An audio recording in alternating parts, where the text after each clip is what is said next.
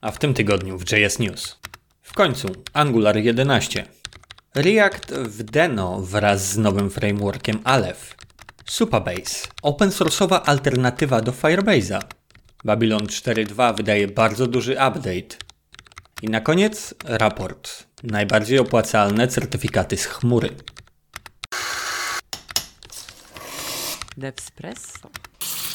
Newsy przedstawi dzisiaj Julek. I Piotrek. No, no, no, witam, witam. Z kim też przyszło mi dzisiaj nagrywać? Witam cię Piotrze w kolejnym odcinku Devspresso. Hej, siemanko. Bardzo się cieszę, że przyszedłeś, bardzo mi miło. Mi także, mi także dawno żeśmy się nie słyszeli, więc bardzo mnie to cieszy, że możemy dzisiaj nagrywać. Zgadza się, również z tego powodu się cieszę. Okej, a, to jedziemy. Mamy update jednego z najpopularniejszych frameworków. Wiesz o którym mowa? Nie wiem, React, Angular, Vue, no czyli pewnie Angular. Trafiłeś strzelając. Tak, tym razem Angular. Mieliśmy Vue trójkę, mieliśmy Reacta 17, teraz pojawił się release Angulara 11. Release pojawił się na repo 11 listopada. O, jaka piękna data. Angular 11 pojawił się 11.11. O ty, rzeczywiście nie zauważyłem wcześniej. Dobra, rzeczywiście. Okej, ale do konkretów. Największe zmiany to zapewne typowanie datepipe oraz numberpipe. Te będą dokładniejsze, dzięki czemu łatwiej będzie wyłapać ich niepoprawne użycie. Ale po kolei przejdźmy jeszcze przez to, co ciekawego dostarczają. Automatic Inlining of Fonts. W czasie buildu Angular CLI pobierze wskazane przez nas fonty i wstawi je do plików gdzie trzeba. Celem jest przyspieszenie First Contentful Paint, czyli jednego z ważniejszych współczynników w Lighthouse'ie. Supero. Mhm, jak najbardziej, bardzo fajne. Idąc dalej, Webpack 5. Wsparcie w fazie eksperymentalnej. Ale kto by się tym przejmował, więc y, Webpack 5, nie? No, spoko, webpack zawsze na propsie. Component Test Harness. Teraz dla każdego i do wszystkiego. Czyli sprawa tyczy się testowania Angular Material Components. Już wcześniej były dostarczone pierwsze Component Test Harness, czyli szelki do testowania pozwalające sprawdzać komponenty.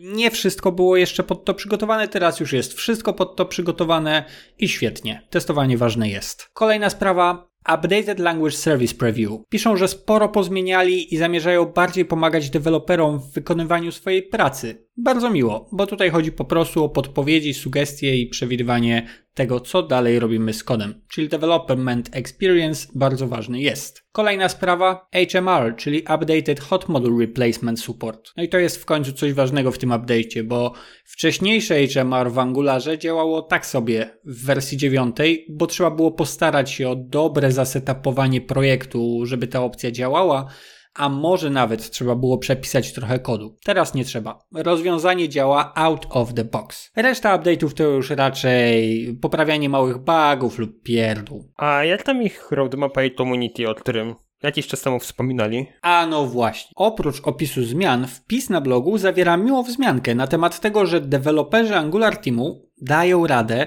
na każdym z repozytoriów w maksymalnie dwa tygodnie zacząć pracować nad każdym kolejnym zgłoszonym issue. Well, well, well, no nie? To się pozmieniało. Angular reaguje na community, także bardzo duże punkty za to. Na plusie, jak najbardziej na plusie. Bardzo się cieszę, że tutaj Angular plusuje sobie u deweloperów. Duże i widoczne zmiany w Angularze 11, bardzo duża zmiana podejścia do community i otworzenie się na nie, wszystko jest bardzo na plus. Cieszy mnie niezmiernie, że Angular się rozwija, ale jak dobrze wiesz, sam osobiście wolę Reacta i tutaj mam dla ciebie dość ciekawego newsa, bo tak jak już powiedziałem, ty i ja uwielbiamy Re- Reacta. Lubimy Mhm. też Next.jsa, a ostatnio coraz bliżej też nam do Deno, no bo wiesz, lubimy sobie tam poeksperymentować, pobawić się nowymi rzeczami. A co byś powiedział, jakbyśmy połączyli wszystkie te trzy rzeczy w jedno?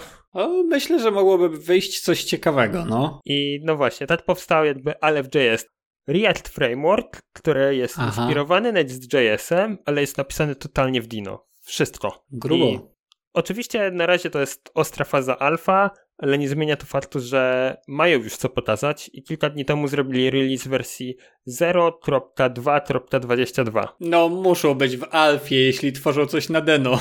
Nawet nie nazwałbym tego betą. Oj tak, jak najbardziej. Ale w JS bierze to, co jest najlepsze z Deno, czyli nie mamy pakiet JSONa, hej, nie mamy webpacka, hej, a dodatkowo normalnie korzystamy z Reacta. No, może z tą delikatną różnicą, że mamy importy, takie typowe jak w Deno, czyli po URL-ach. Kolejna rzecz to, są, to jest ta inspiracja Next.js-em, czyli routing oparty na plikach, te API które są tam, wsparcie dla SSR-a, wsparcie dla SSG, React Fast Refresh i wiele, wiele innych rzeczy, ale to też kolejna zmiana względem Nexta, czyli dodanie hooka. W Next.jsie mamy pobieranie danych za pomocą tych funkcji get static props, get server side props, ale w Alephie mamy useDeno i hook useDeno działa dokładnie w ten sam sposób jak te funkcje get static i get server side props z tą różnicą, że hooka możesz wykorzystać w każdym możliwym komponencie, a nie tylko w tych stronowych, w sensie page'ach. Aha. W ogólności to, co zespół Aleph dostarczył już w, tym, w tej wersji, to jest tak, zero config, mamy TypeScript w DevDeno,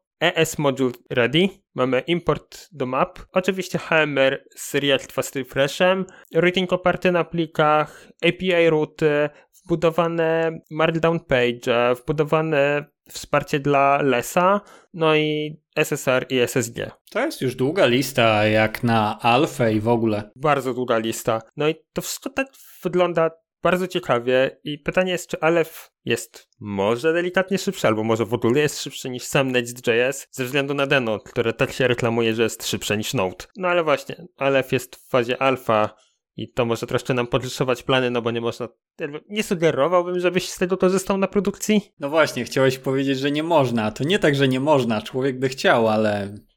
Mm. Better don't do it. I jeszcze jest jedna ciekawa rzecz, to dodatkowo są tak totalnie zainspirowani tym Nextem, że napisali o tym, że niektóre teksty w dokumentacji są totalnie kopiuj w klej. no wiesz, jeżeli coś jest dobre i się z tego czerpie, to nie ma co ukrywać yy, prawdy, no nie? Jak najbardziej. No, ale dokładnie, dokładnie dlatego przejdziemy teraz do kolejnej ciekawej wiadomości o nowo powstałej alternatywie do Firebase, która również bardzo mocno z niej czerpie. Bo o Firebase każdy już coś słyszał. Dla niezaznajomionych z tematem, to Firebase to platforma od Google'a, która pozwala nam na budowanie nowoczesnych aplikacji, prawda? Tak, jak najbardziej. Bardzo lubię. Okej, okay, to w niej mamy bazy danych, analitykę, serwis autentykacyjny, serwis do powiadomień push i wiele, wiele innych feature'ów. Ale nie wszyscy lubią rozwiązania Google'a, czy w ogóle samą firmę i jej działania, albo po prostu z różnych powodów nie mogą korzystać z Firebase'a na swoich, w swoich projektach. Nie będę mówił na głos, kto w teamie DevSpresso nie jest fanem Google'a, ale powiem, że ja jestem fanem open source, a open source właśnie zaserwował nam darmową alternatywę dla Firebase'a, a mowa tutaj o Supabase. Coś mi tutaj jakby nosem delikatnie, że to się prosi o pozew ze względu na nazwę? tak, tak. Sama nazwa już wyraźnie, masz rację, prosi się o pozew. W każdym razie, czym jest właściwie Supabase? Z ich dokumentacji Supabase adds real-time and RESTful APIs to Postgres without a single line of code. Czyli Supabase daje nam relacyjną bazę danych opartą o Postgresa oraz serwis do autentykacji napisany w Golangu. Z nowej platformy można korzystać jako PaaS, czyli Platform as a Service, lub też można ją hostować samodzielnie. By zrobić to drugie, twórcy udostępnili narzędzia w formie kontenerów dockerowych, czyli no stary, wygodniej już być nie może, prawda? Totalnie nie. Nie, po prostu zaciągasz, uruchamiasz, poproszę, do widzenia. Super. Jeżeli jednak zdecydujemy się używać Supabase jako PaaS, to trzeba będzie płacić. Ile? Na razie, póki platforma jest we wczesnej fazie alfa, wszystko jest dostępne za darmo. Po wejściu z alfy opłaty będą pobierane za sam hosting. Wygląda na to, że Supabase jest ciekawą alternatywą do Firebase i jak wiesz, ja sam z chęcią sprawdzę, jak korzysta się z tej platformy zamiast Firebase'a. To właśnie. Właściwie tutaj mamy takiego Firebase'a, ale totalnie za friko i jeszcze de, de facto możesz sobie go postawić lokalnie u siebie albo na, na swojej chmurze, przykładowo Supabase postawiony na Google'owy Kubernetesie. Wow, to działa, było nie? Bez, bezczelne, ale można. Można, no jakby to brzmi jak coś, co nie ma prawa działać, a będzie działać, no bo tak mamy do, dokery pod spodem. Dokładnie, bardzo fajne dokładnie. rozwiązanie. Cieszę się bardzo, że takie alternatywy powstają. Tak, miło, że ludzie pracują nad takimi rzeczami, prawda? Mhm, jak najbardziej. Ale mój drogi kolego Jul, nie wiem czy pamiętasz, jak rok temu byliśmy na takim fajnym zjeździe mentorów Dev Meetings i tam poznaliśmy Babylon.js. Powiem ci tak, że pamiętam ten wyjazd i bardzo ciepło go wspominam, ale nie do końca pamiętam, czym był Babylon.js. To przypomnę ci. Na swojej stronie twórcy piszą tak. Our mission is to create one of the most powerful, beautiful, simple web rendering engines in the world. Czyli sam Babylon to jest taka biblioteczka do tworzenia silników, renderowania 3D w webie, a tak naprawdę też i aplikacji takich 3D e, w samej przeglądarce. To teraz wyobraź sobie, że Babylon wydał nową wersję. Wyobrażam sobie. Wyobrażam sobie, tak. Nie, jest super, mamy wersję 4.2. To na początek nowości z ich platformy,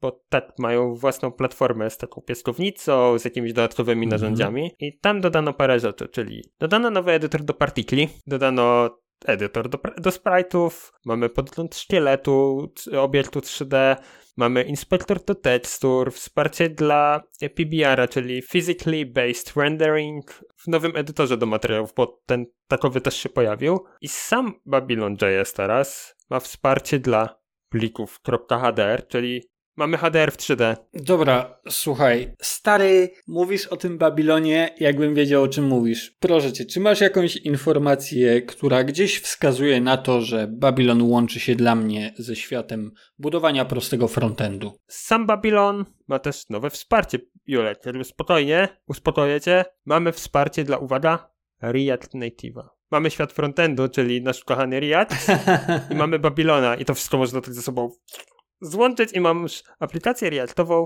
z 3D. No i w końcu mówisz w moim języku, czyli dodali wsparcie bezpośrednio dla React Native'a tutaj, tak? Dokładnie tak. I jeszcze masz jedno wsparcie, które też powinno Cię zainteresować z perspektywy takiego frontendu trochę, czyli WebXR, czyli tworzenie aplikacji dla virtual reality czy augmented reality.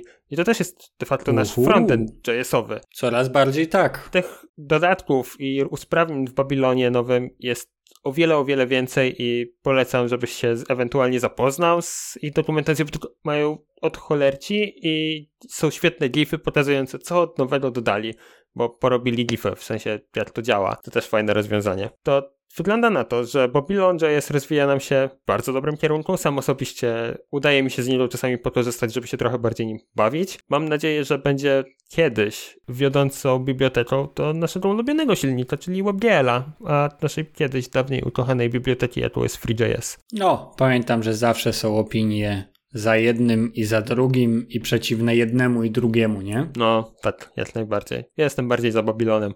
Okej, Piotrze, to ja teraz troszkę odejdę od kwestii budowania samego kodu, a zajmę się tematem, który stał się gorący wraz z tym, jak rozwinęły się wszystkie chmury. Bo pojawił się raport najbardziej opłacalnych certyfikatów z rozwiązań chmurowych, przygotowany przez firmę Global Knowledge. I firma ta zajmuje się szkoleniami przygotowującymi do egzaminów IT, więc y, mają spory zasób informacji i kontaktu z ludźmi, którzy się u nich certyfikują. Opracowany raport znalazłem na portalu eCloud Guru. Znasz go, no nie? Jak najbardziej. Znane, powszechnie No używane. to jest chyba najfajniejsza platforma zajmująca się dostarczaniem materiałów pod przygotowania do egzaminów. Okej, ale co tam szybciutko ciekawego mogę opowiedzieć z tego raportu? Najbardziej opłacalny certyfikat to Google Certified Professional Cloud Architect. Wart jest około 175 tysięcy dolarów rocznie. Sam nie wiem za dużo o certyfikatach Google'a, ale może ty coś opowiesz, je- jak to u nich działa? No to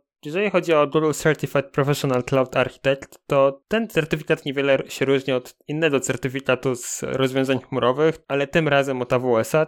I Jest to AWS Certified Solutions Architect. Hmm. Tak naprawdę te dwa, te dwa certyfikaty są na podobnym poziomie. Inaczej mówiąc, jeżeli pracujesz z GCP i chcesz tworzyć rozwiązania oparte o tą platformę chmurową, to ten certyfikat ci w tym pomoże. Jednocześnie warto wspomnieć, że samo Google rekomenduje, by akurat ten cert zdawać, mając 3 lub więcej lat doświadczenia z samym GCP. No to chyba coś już znaczy, nie? No, okej. Z jednej strony przyrównałeś to do AWS Certified Solution Architect, który nie jest najtrudniejszym egzaminem AWS-a, A z drugiej strony ten AWS-owy certyfikat sugerowany ma dwa lata posługiwania się AWS-em, więc nie wiem, czy one się przekładają jeden do jednego, ale wiesz jak jest, każdy mógł sobie te numerki wybrać inne. Ale następny egzamin na liście to właśnie ten egzamin. AWS Certified Solution Architect Associate.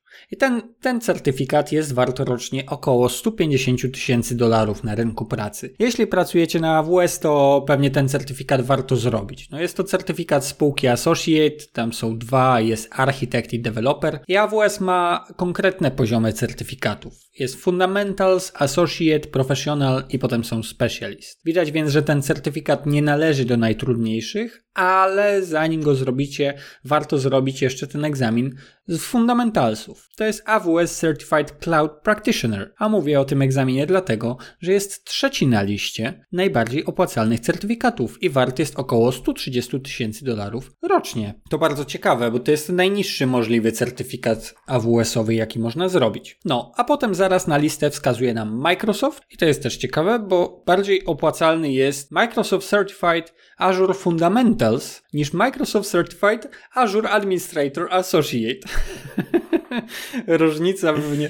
Znasz Azura? Spoko, tak. jakby fajnie. Jesteś administratorem Azura, no właściwie też spoko, ale wolę tego gościa, co to wie, jak Azure tak, działa. Rekru rekrutacja na DevOps ma na Azure. A jesteś administratorem czy fundamentalsem tylko?